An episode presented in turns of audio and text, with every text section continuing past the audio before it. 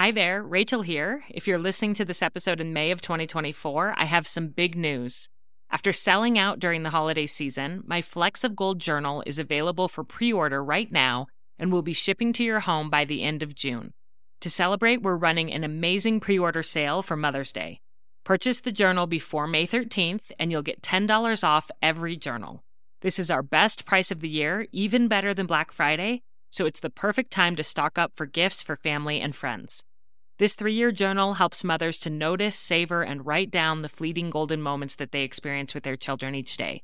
So go to 3in30podcast.com slash flecks of gold to reserve your copy, and you'll also see our brand new cover colors, as well as our new cover option, which is a wipeable vegan leather.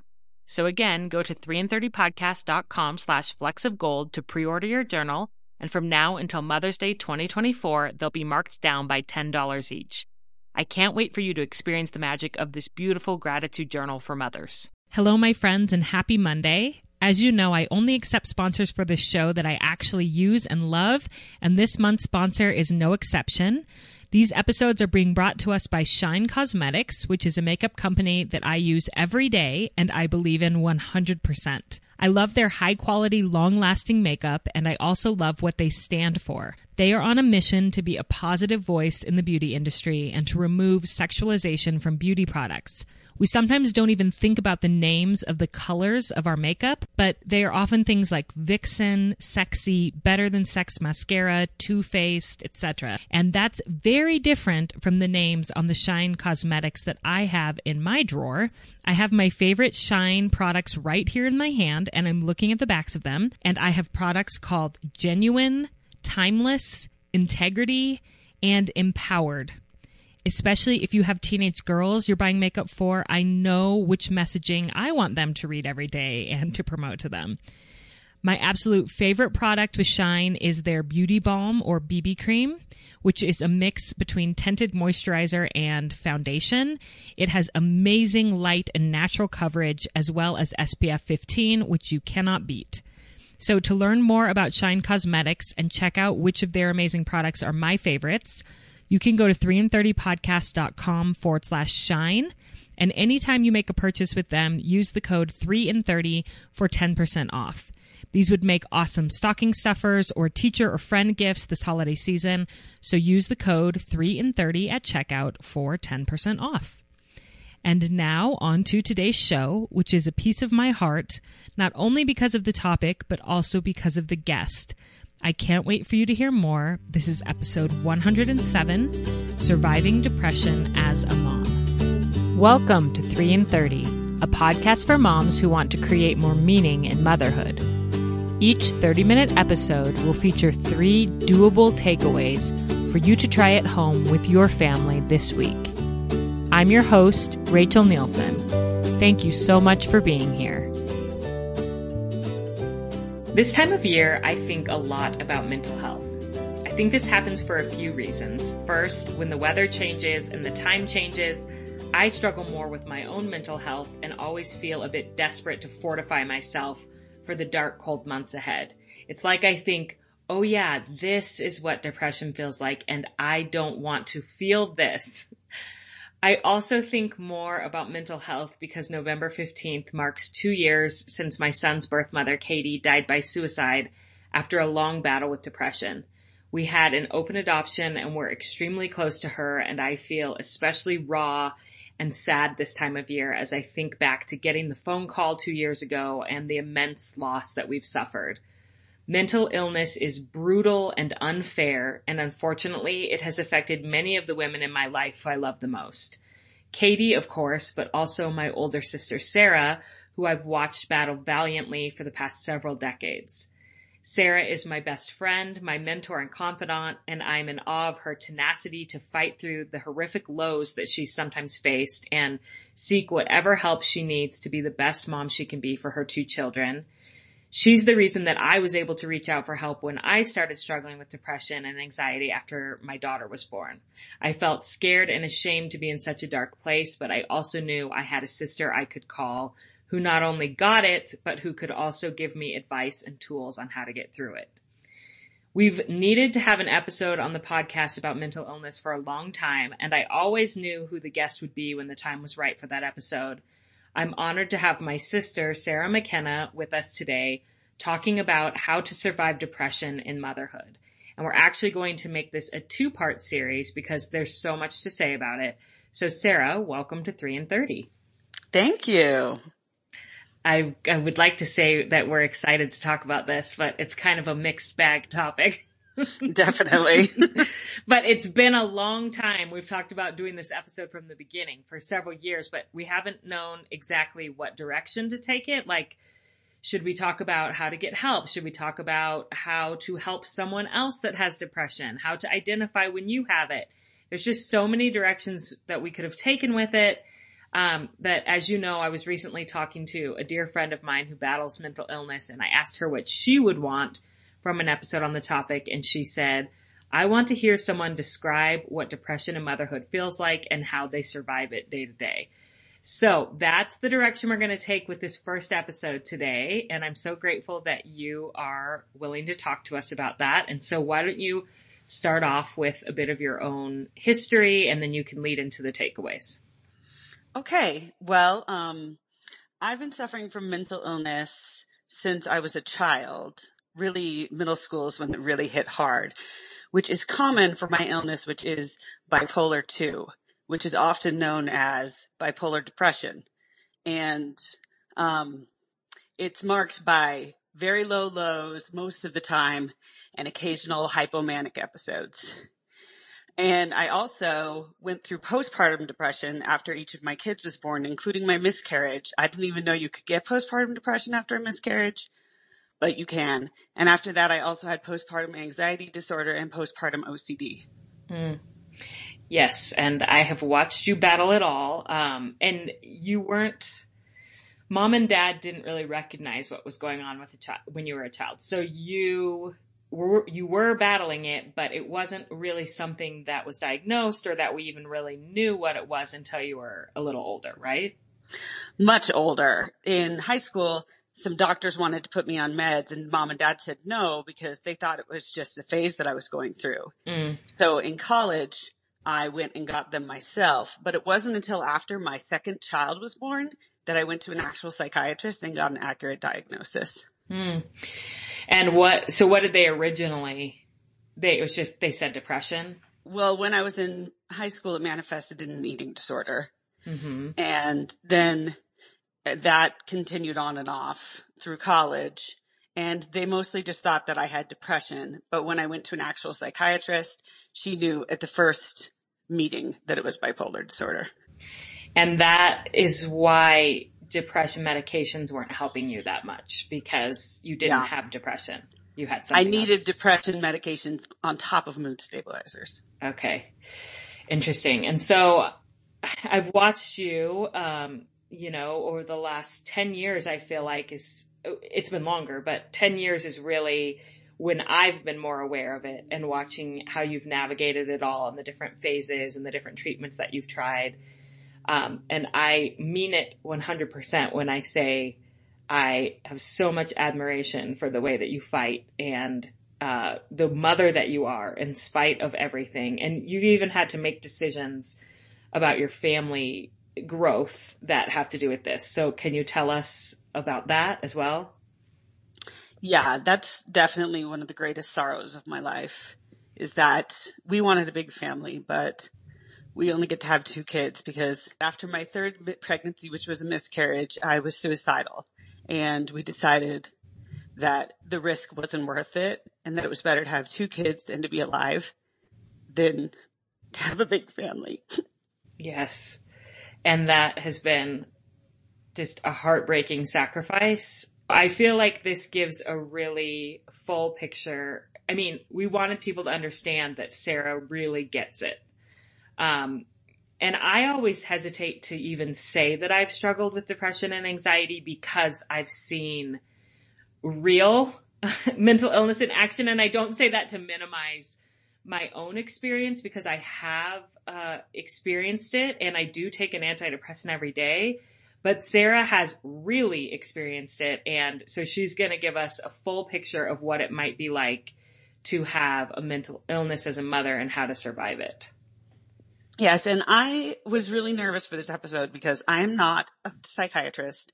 I'm not a therapist, but I am just somebody who's living it. And I have spent t- lots of time thinking about this and researching it and talking to people in Facebook mom groups and talking to friends.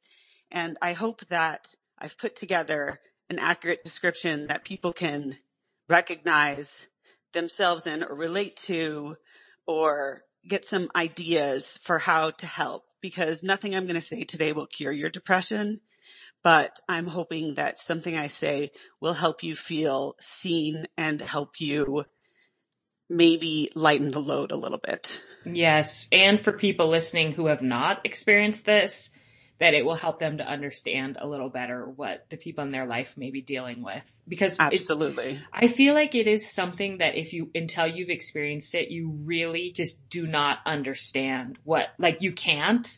Um, but it's so real and it's so heavy. And so to get a little window into that experience, I think could be really helpful for people that have never experienced it. Yes, I agree. We're going to spend a, more time kind of introducing and less time on the takeaways in this episode. Um, uh, we are going to get to takeaways, but I, we wanted to just start by Sarah explaining what it's like to have depression um, or mental illness of any kind, um, particularly as a mother. So, can you talk us through kind of what that's like? Yes. Um, first, my first um, thought on this is what people typically think depression looks like. And that's sadness, darkness, hopelessness, crying, lots of guilt and self-doubt. This is definitely one way that depression can manifest itself and it's really miserable. Mm-hmm. Yes. And, but there's also sneaky ways that it manifests itself that people yes they may not assume that they have depression if they're feeling some of these other ways that are actually quite common with depression. Right. And the first one that I wanted to talk about is just exhaustion. Just exhausted all the time. You just want to sleep and stay in bed all day. That is my problem. And a friend of mine described it as trying to move through molasses and it's just having a brain fog, procrastinating all of your responsibilities. The house falls apart. The kids watch too much TV, but you're empty inside. You just don't care. Mm, yes. And I saw this quote on Facebook and I have no idea who said it. It was just like one of those Facebook memes that gets passed around, but it is so accurate that I would like to read it. Okay. It said, why do people never talk about the part of depression where you just don't want anything anymore? Everybody talks about when it hurts like hell, when you cry, when you cut, when you take drugs, when you break down. But no one ever talks about when you just lay down in your room with a hole inside of you that you don't know how to fill and you don't want to do anything, even the things you usually like. So you just kind of spend your day waiting for it to end. And it's horrible because you feel empty and guilty for that at the same time. Mm, that is powerful. So powerful. Another way that depression often man- manifests itself is that people feel antisocial and withdrawn from the people that they love. Mm. And that can be such a hard one. Well, it can come across as to the outsider as they don't care, they're cranky, they're not, they're kind of hostile, they're disinterested in me, when really it's a sign of deep suffering and that they right. need you more than ever. Right. And like, I've always been blessed to have good friends and especially close family and sisters. And, but when I get really down, I'm just laying in my bed. I am, don't want to go out. That means I have to get dressed. Like, and it's really hard. And sometimes when you're really depressed, it's just a feeling of constant solitude. Even when you force yourself to go out and you're surrounded by other people, you still feel alone. Mm, yeah. It's really hard. Yes. And I will say that that is for me the biggest sign when you're not doing well, um, is you're there, but you don't, you're not there. Like I can, you're, my sister isn't there. You are, but you're like, your spirit and your life and your love and like it's not there. And that's when I really start to worry about you. Yeah. It's a problem. another way that it manifests is appetite changes. Mm-hmm. Now for me, that looks like crazy cravings and binging all the junk food in the world. Mm-hmm. Me too. Especially sweets, sweets, sweets, sweets, sweets all day long. Mhm. But for other people, it looks like a complete loss of appetite. Mm. And then they just don't want to eat at all. Yes. And one of my friends said that she's always tipped off to when she's getting really depressed when she suddenly doesn't want to eat anymore. Interesting. The final way that I wanted to talk about how depression manifests itself is a huge one. This is huge for me. And when I was talking to friends and Facebook groups about depression, this came up over and over and over, especially with postpartum depression. And it's anger, rage, and irritability. Hmm. And so many people were saying, I was angry all the time. I was so irritable and I had no idea that I had depression or postpartum depression. I had no idea that it could manifest that way. But once I sought help and got on my medications and started doing things to help it, um, so much of that was alleviated. Yeah. And I've had that experience before where it's almost out of body. Like you're, you're like screaming at your kids and you're like, who am I? Like what is happening? But you, it's almost like you can't stop yourself. And then you feel such self-loathing after. And so, you know, which only compounds the problem because you don't want to feel this anger. It's, it's not you, but it's coming out of you and it's so scary and it makes you feel so sad for your kids. Yes, so sad. And that's actually after my son was born, I was delusional. I thought I was doing fine. And one day my husband put the rolling pin away in the wrong place. And I started screaming at him and I felt myself like lift up out of my body. And it was like I was looking down on the situation going, you're insane. Why are you screaming about a rolling pin? But I could not stop. Hmm. And after that experience, my husband sat me down and said, you need help. I'm going to help you find a therapist. We're going to the doctor. I'm switching up your meds. Something is wrong. Hmm. And that's when I first acknowledged that I had postpartum depression after my first pregnancy. Wow. And so it's such a blessing when you do have people in your life that say, I will help you find help. Like you need help. Um, yes. And if there's someone who's listening to this who wants to help somebody uh, in your life who you know is struggling, I think a really practical thing you can do, especially if they tell you that they're struggling, is to say, can I help you find a therapist? Like I will, because that can feel so overwhelming when you're in the middle of depression. The idea of even like getting online and searching or making the calls, like you can't do that for yourself, but someone else can do that research for you. And I've done that for a few friends. Um, and I've actually called the counselors and kind of talked to them and said like, what do you specialize in? This is where she's at. And the counselors were al- always totally open to me kind of doing the legwork, uh, research for someone who's struggling. And I'm really grateful that Logan was able to support you and see what you needed even when you couldn't see it yourself. Yeah, me too. And I think in the end we ended up just using the referral that my OBGYN gave me, Mm-hmm. but, um, which is a great place to look if you're in, having postpartum depression. But, uh, yeah, he's always been a blessing in my life. Oh yeah, that's for sure. One other thing I wanted to hit on that I know we've talked about is that depression and mental illness are extremely difficult no matter what phase of life you're in. Um, but when you are a mom and you are dealing with this, what are like the added stressors on you when you have depression as a mom?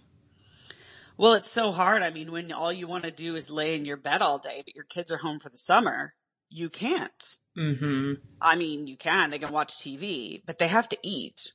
Yes. And especially with little ones, their diapers have to be changed and they need to, you need to keep them safe and it's so hard. And there's, I think there's so much more, um, guilt involved when you're a mom and you have depression because you feel so much guilt about what you should be giving your kids and what you can't give your kids. And it's really hard.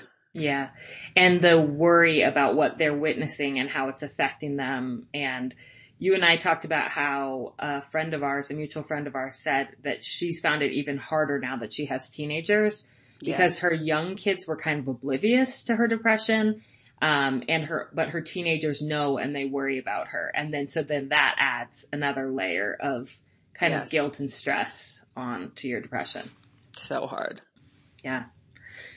Okay, so that we hope is a pretty clear picture of what it might be like to be to have depression, and it can manifest in all different ways and all different like levels at different times. But that gives kind of an overview. And for me, I feel like the biggest thing I feel when I'm struggling the most is extreme overwhelm. Like I feel like I have this sense inside, like I'm barely hanging on. I'm barely taking care of myself. So when I look around at other things in my life, I feel so overwhelmed by them because I'm like, if I can barely manage to take care of myself, how am I also going to be able to do these other things for my family? And I feel this crushing overwhelm. And that's the first sign that something's off for me when things that might otherwise not have been overwhelming to me suddenly feel really huge. That's a sign that I need to start taking care of myself better and getting some help and going to the, to therapy or whatever it might be. And that leads into our three takeaways actually, um, of how do you survive day to day as a mom? Um, and like you said, this isn't going to cure your depression, but what can you do to sort of survive and make it through? Yeah. And all of these are so much easier said than done. Right. When you're depressed, you're not going to want to do any of these. Well, number two, you might want to do all the time, but you are going to feel like all of these things are out of your control. But if you can muster up the energy to even try to do one of them, it might just help you get through the day. Hmm. All right. Great. So takeaway number one is eat. so simple, but not easy all the time. Yes. Eat and not just junk. Okay. Um, one of my friends said this and I thought it was so wise.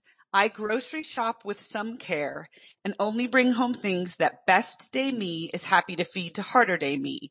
Good nutrient dense tasty food is good medicine. Mm, I love that. And she's not saying like a specific diet is good medicine or this or that, which some people do believe. Um, and I can respect that.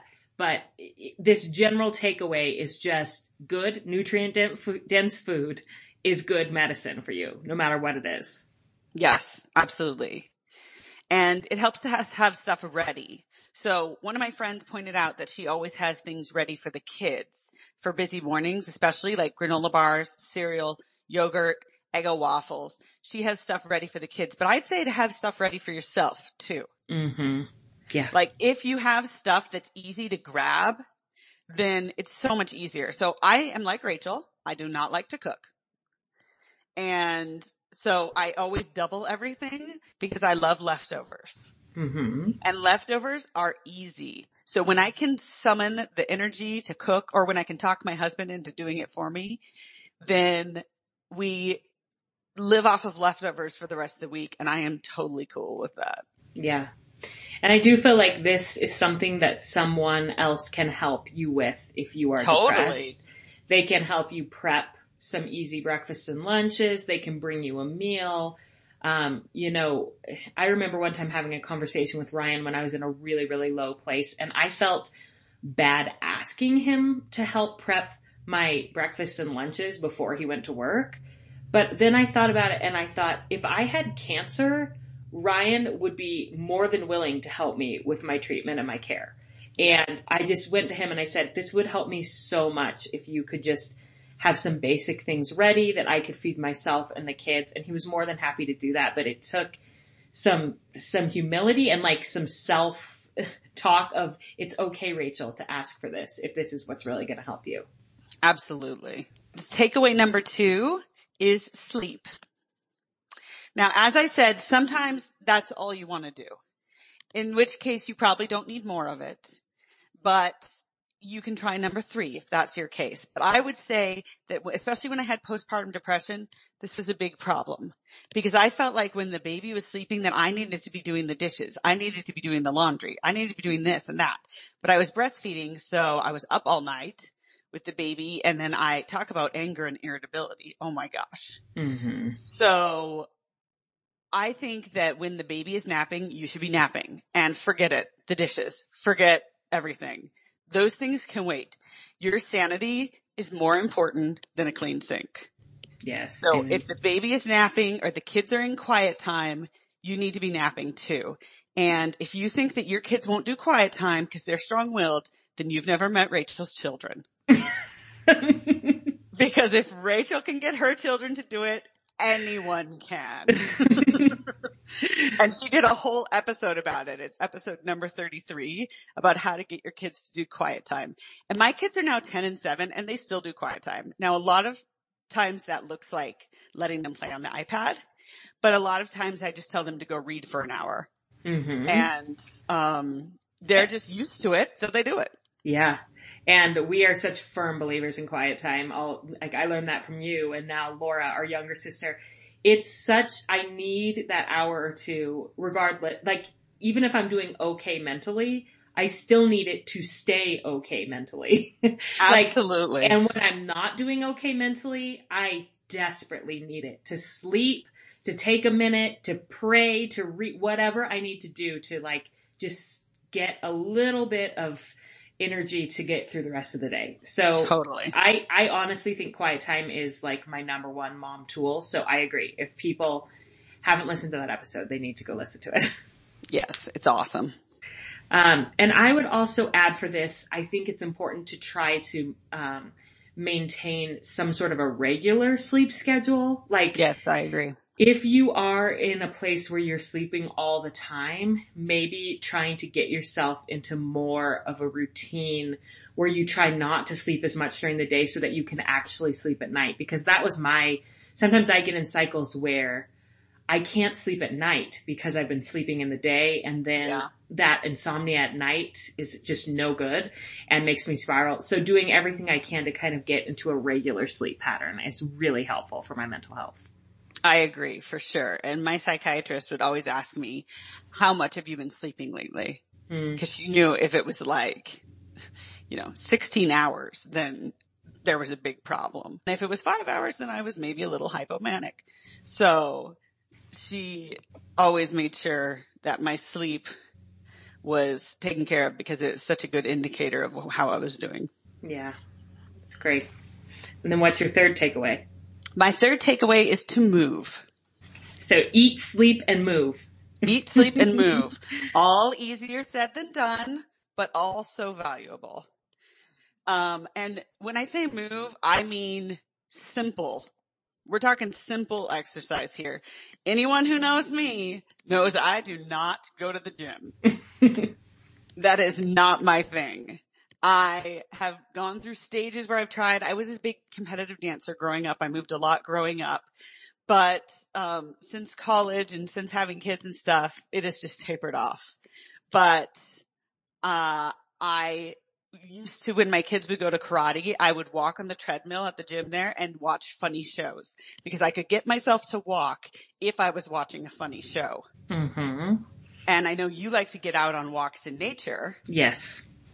And I know a lot of people like things like yoga because they're kind of like meditative and relaxing as well as moving. There's so many different ways that you could do this. I know running for some people is therapeutic. For me, it's torture. For some people, it's extremely therapeutic. Extremely therapeutic. There are some people that pretty much manage their depression with running. yes, which is awesome. which is so awesome. So this takeaway is the hardest for me. For sure. I am not good about it. But when I get outside and take a walk around the block while I listen to the 3 in 30 podcast on my phone, I, Nice plug.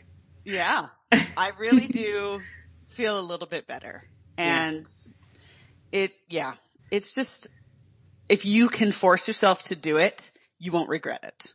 Yeah, and I feel like I have so much more luck with this when I like pair it with something else. Like I have Cause if I sit down and start working or if I, it's unlikely that I'll ever get back up and go out and do it. But if I have a routine of like, I drop the kids off at school, I come home, I put on my shoes and I go for my walk. I Yes. just feel so much better and, but it has to kind of be part of my built-in routines in order for it to happen. Yes, I agree. And my favorite is walking with a friend. Yes, for sure. I, since we've recently moved, so I don't have any friends to walk with right now, but I used to go walking with one of my girlfriends and it was like always a highlight of my day. Yes, absolutely. One thing that my counselor told me once that I thought was really helpful and insightful is she said to do the opposite of whatever you're feeling right then. So like she said, if you are feeling super lethargic and you want to sleep all day, then that's your sign to go move. If you are like in a hyperarousal anxious state and like your, your instinct is to like keep moving, that is the sign that you need to sleep or take a bath or whatever. So she said, use the way your body is feeling as an indicator of what type of self-care you need. And I've thought That's about awesome. that at times as a really good indicator for which one you Yeah. should do. That's great advice. Yeah. Okay. Um, so in, do you have any other thoughts? We're going to do an entire second episode, which will, which will air next Monday about kind of things to do outside of yourself to get help. So these are all more like self-care things to do. And then next week's is going to be how to get help, how to find help outside of yourself. But do you have any final thoughts on this first topic of self-care? Well, I just like what one of my friends said on Facebook and she said, I view self-care when I'm depressed as a necessity rather than a luxury. Mm, so good. It's so important and it's so hard to do, but it is so worth it. It won't cure your depression, but it's going to make your days so much more bearable. Yeah. And can you recap for us what those three simple but not easy takeaways are? Eat, sleep, and move. Yep. and so I feel like if you're listening and you recognize you're in a hard place right now, maybe just choose one of those that you're going to prioritize this week Absolutely. Yes. and make a little plan for how you're either going to eat every day, you're going to ask for some help prepping some meals or whatever it needs to do, you're going to regulate your sleep or you're going to go for a walk once, you know, once a day or even three times a week or whatever to kind of get started on this self-care journey to help with your mental health. Absolutely. Well, thank you, Sari, for being here and for sharing your story. I know it's not always easy to open up. I know it's gotten easier for you to open up and talk about this in recent years, but it's still an act of bravery and courage, and we really appreciate you sharing on 3 in 30. You're welcome. Many thanks to my sister Sarah for coming on the podcast today. And like I already said, next week you'll get to hear part two of that discussion, where she and I discussed actionable takeaways for how to get outside help when you're struggling mentally or emotionally. And I hope you'll come back and join us for that. And in the meantime, if you want to hear more from me on the topic of mental health, I'm actually a guest this week over on Tony Overbay's podcast, which is called The Virtual Couch. Tony is a licensed professional counselor, and you may recognize his name because he's actually been a guest on 3 in 30 twice. He is definitely a crowd favorite.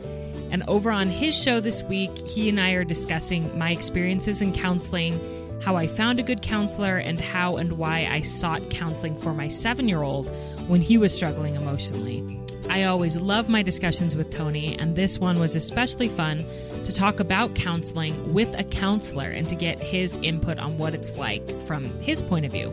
So head on over to the virtual couch to hear more, and the link will be in the show notes. Hang in there, my friends, with whatever battles you're fighting. I want you to know you are not alone. I am rooting for you. I know there are people in your life who will support you and who love you. And I hope you have a great week with your family.